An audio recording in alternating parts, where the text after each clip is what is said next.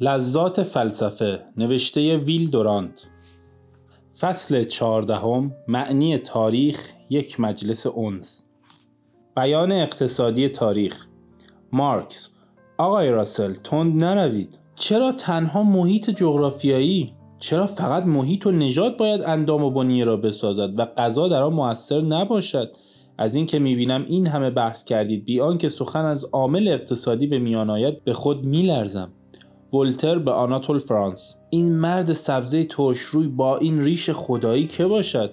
آناتول فرانس به ولتر. سقرات سنگربندی های سر کوچه کارل مارکس. او کتاب مهیبی نوشته و ثابت کرده است که اقویا از ضعفا بهره برداری می کنند ولتر کشف تازه است. نمی‌گوید که چگونه باید جلویش را گرفت. آناتول فرانس باید ضعفا قوای خود را جمع کنند و اقویا را از میان بردارند. ولتر به مارکس آقا نظریه شما چیست؟ مارکس خیلی ساده است. عامل اساسی تاریخ در هر عصری اقتصاد است. شیوه تولید و توزیع و تقسیم و مصروف ثروت و روابط کارگر و کارفرما و جنگ طبقاتی بین ثروتمندان و فقیران و جنبه های دیگر حیات اجتماعی از قبیل دین و اخلاق و علم و ادبیات و هنر در دراز مدت از آن اثر میپذیرد. مجموع روابط تولیدی سازنده بنای اقتصادی اجتماع است.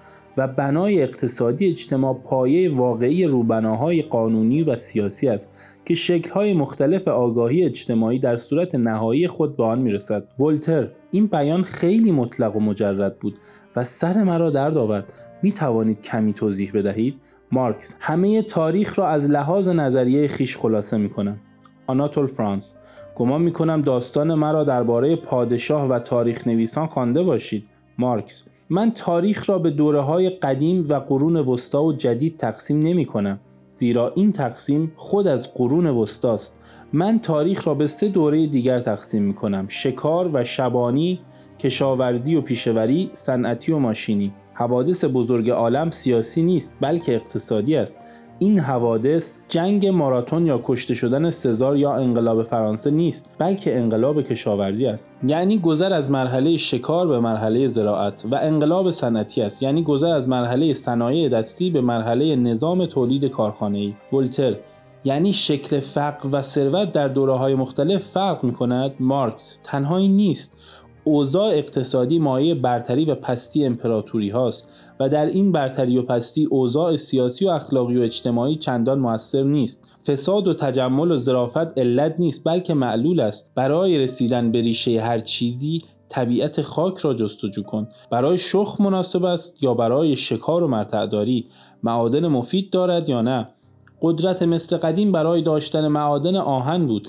بریتانیای قدیم برای معادن قلع و بریتانیای امروز برای معادن آهن و زغال سنگ نیرومند است. آتن وقتی رو به ضعف نهاد که معادن نقرش ته کشید اما طلای مقدونیه مایه نیرومندی فیلیپ و اسکندر گشت. روم با قرتاجنه به خاطر معادن نقره اسپانیا جنگید و پس از آنکه ایتالیا از حاصل خیزی افتاد روم رو به ضعف نهاد. آناتول فرانت آنچه من از تاریخ می‌دانم فقط هواشی غیر مفیدی است در حوزه ادبیات و فلسفه. اما از جنگ های زمان خود می توانم برای تقویت نظر شما استدلال کنم. این جنگ ها برای به دست آوردن منابع طبیعی و بازارهای تجارتی است. مارکس متشکرم. از بازارهای تجارتی سخن گفتید. اینها نیز نقش مهمی در تاریخ داشتند. مشکل بتوان گفت که جنگ های تراوا به خاطر زیبایی یک زن هرزه روی داده است. اگر وجود هلن واقعا راست باشد فقط بهانه‌ای بوده است برای روپوشی مقاصد اقتصادی. یونانیان سخت حریص بیرون راندن فینیقیان و متحدینشان از شهری بودند که بر راه دریایی آسیا مسلط بود. حتی آگامنون هم می‌دانست که چگونه بهانه بتراشد. ویلیام جیمز پس از آن هزار کشتی به خاطر زیبایی هلن راه نیفتاد؟ مارکس تا آنجا که می‌دانم نه. و می‌دانید که آن نیروی دریایی که تمیستوکلس بر ضد خشارشا راه انداخت بر پایه قدرت بازرگانی آتنیان قرن پنجم پیش از مسیح بود و پول اتحادیه دریایی آتن را به اندازه کافی ثروتمند ساخت که توانست آکروپولیس را با معابد بیاراید. این هنر کامل نتیجه آن تلادزدی بود. بیشتر دوره های بزرگ هنری پس از انباشته شدن ثروت ملی فرارسیده است. ولی آتن اشتباه می‌کرد که غذای خود را از بیرون وارد می‌کرد. نتیجه آن شد که اسپارت با یک محاصره آتن را به گرسنگی کشاند و آن را چنان بر زمین زد که دیگر بر نخواست. ضمنا توجه کنید که چگونه کار کردن غلامان برای یونانیان سبب شد که صنعت و اختراع در یونان قدیم پیشرفت نکند. و چگونه اسارت زنان موجب شد که عشق حقیقی رشد نکنند و مردان به پسران عشق ببازند و چگونه پسر دوستی در هنر پیکر تراشی یونانیان اثر کرد؟ شیوه تولید مواد صفات عمومی زندگی اجتماعی و سیاسی و معنوی را معین می سازد آگاهی مردم عامل زندگیشان نیست بلکه برعکس زندگی اجتماعی مردم است که آگاهیشان را می‌سازد. فرد میپندارد که عقاید و آرا و فلسفه و تعصبات حزبی و علایق هنری خود را با استدلال منطقی بیطرفانه به دست آورده است و هرگز نمی‌داند که چگونه اوضاع اقتصادی در عمق خود پایه های زندگی او را نهاده است و به همه این عقاید و افکار شکل و قالب بخشیده است. مونتسکیو نظر خود را بر روم چگونه تطبیق می‌کنید مارکس. زندگی روم اساساً بر پایه بندگان و بردگان بود. بندهداران هیچ کجا چنین بیرحم و فاسد نبودند. ولی ببینید کار به کجا کشید. کشاورزان به تدریج ورشکست شدند و پولداران زمین آنها را خریدند و برای شخ کردن و کاشتن آن از خارج بنده وارد کردند. کاری که غلامان می‌کردند از روی بیعلاقگی و بیقیدی بود. و در نتیجه خاک از حاصل افتاد و روم مجبور شد که غذا از بیرون وارد کنند شورش های بزرگ غلامان شیرازه مملکت را از هم گسیخت. در این میان بازرگانی میان اروپا و آسیا از راه روم کمتر گشت و بیشتر از راه بسفور انجام گرفت. کار قسطنطنیه بالا گرفت و کار روم رو به ضعف نهاد.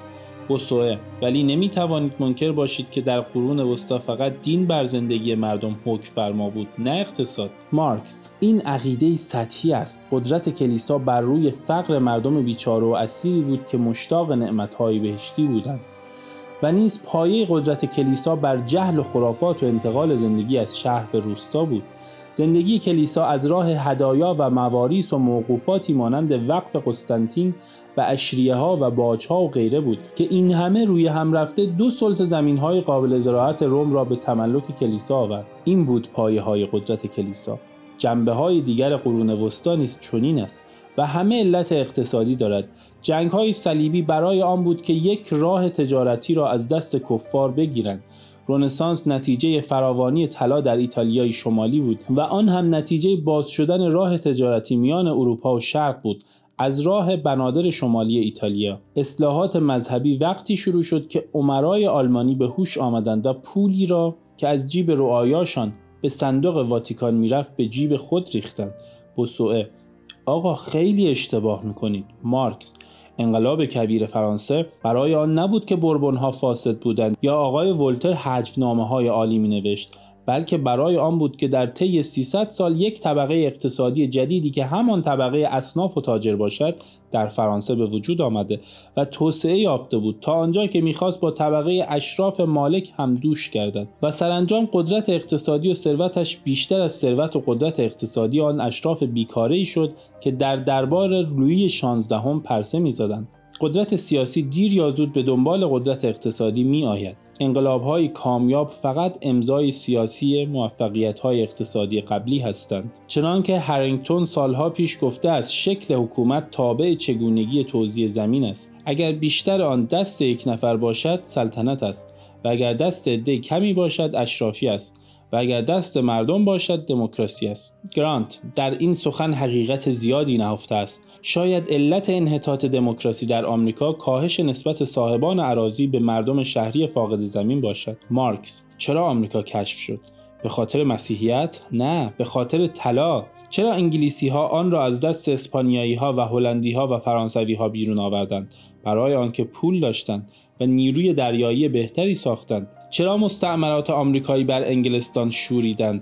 برای آنکه نمی‌خواستند مالیات های بیمعنی بدهند و می‌خواستند ظلم اشراف انگلستان را که قدرت خود را در نتیجه گرفتن زمین از پادشاهان به دست آورده بودند براندازند و می‌خواستند در تجارت مشروبات الکلی و خرید و فروش بنده آزاد باشند و می‌خواستند قرض خود را به ارزی بپردازند که ارزانتر باشد. ویلیام جیمز یعنی چه؟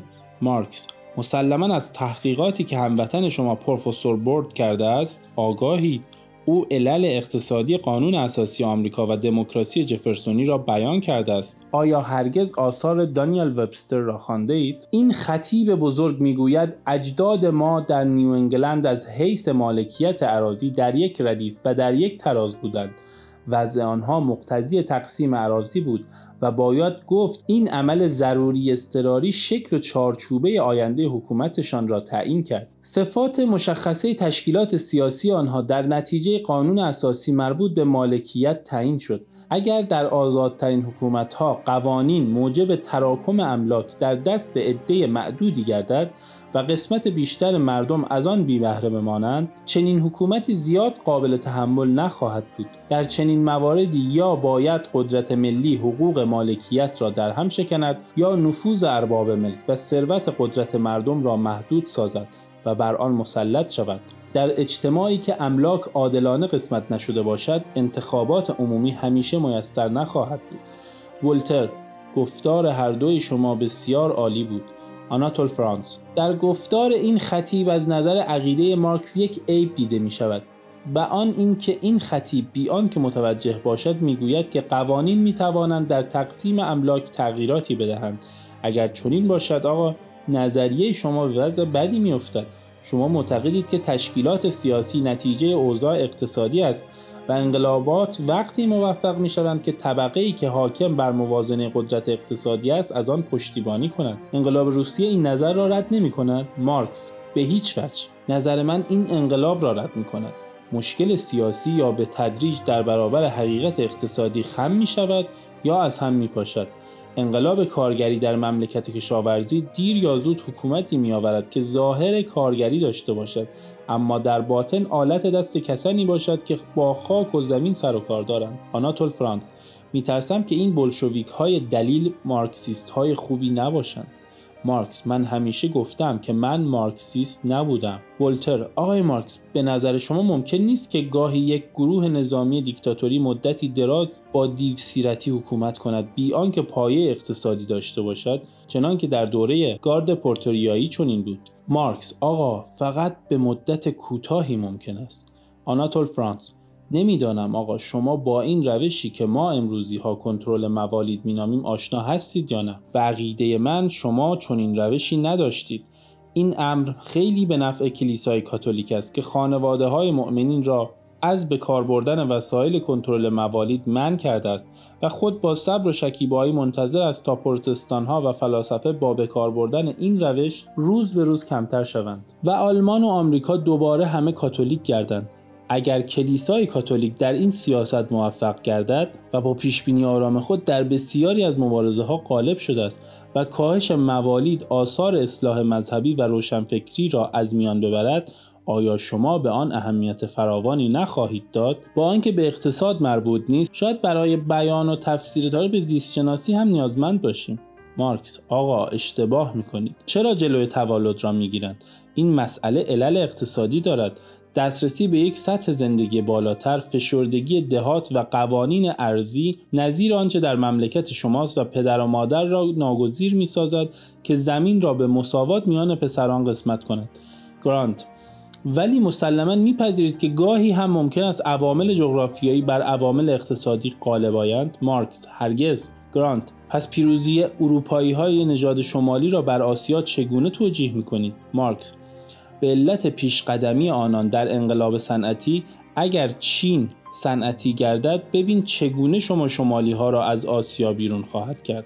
گرانت ولی من غالبا دیدم که در حرکت توده های مردم مانند اعتصاب کارگران آمریکا یا انتخابات ریاست جمهوری انشعابات بیشتر نژادی است تا اقتصادی. مارکس افراد گاهی به علل غیر اقتصادی مانند نژاد و دین و وطن و شهوت تحریک می شوند ولی آنجا که عمل این گروه ها برای تعیین و تاثیر در سیر تاریخ به کار رفته است از طرف کسانی رهبری شدند که کاملا متوجه منافع اقتصادی بودند.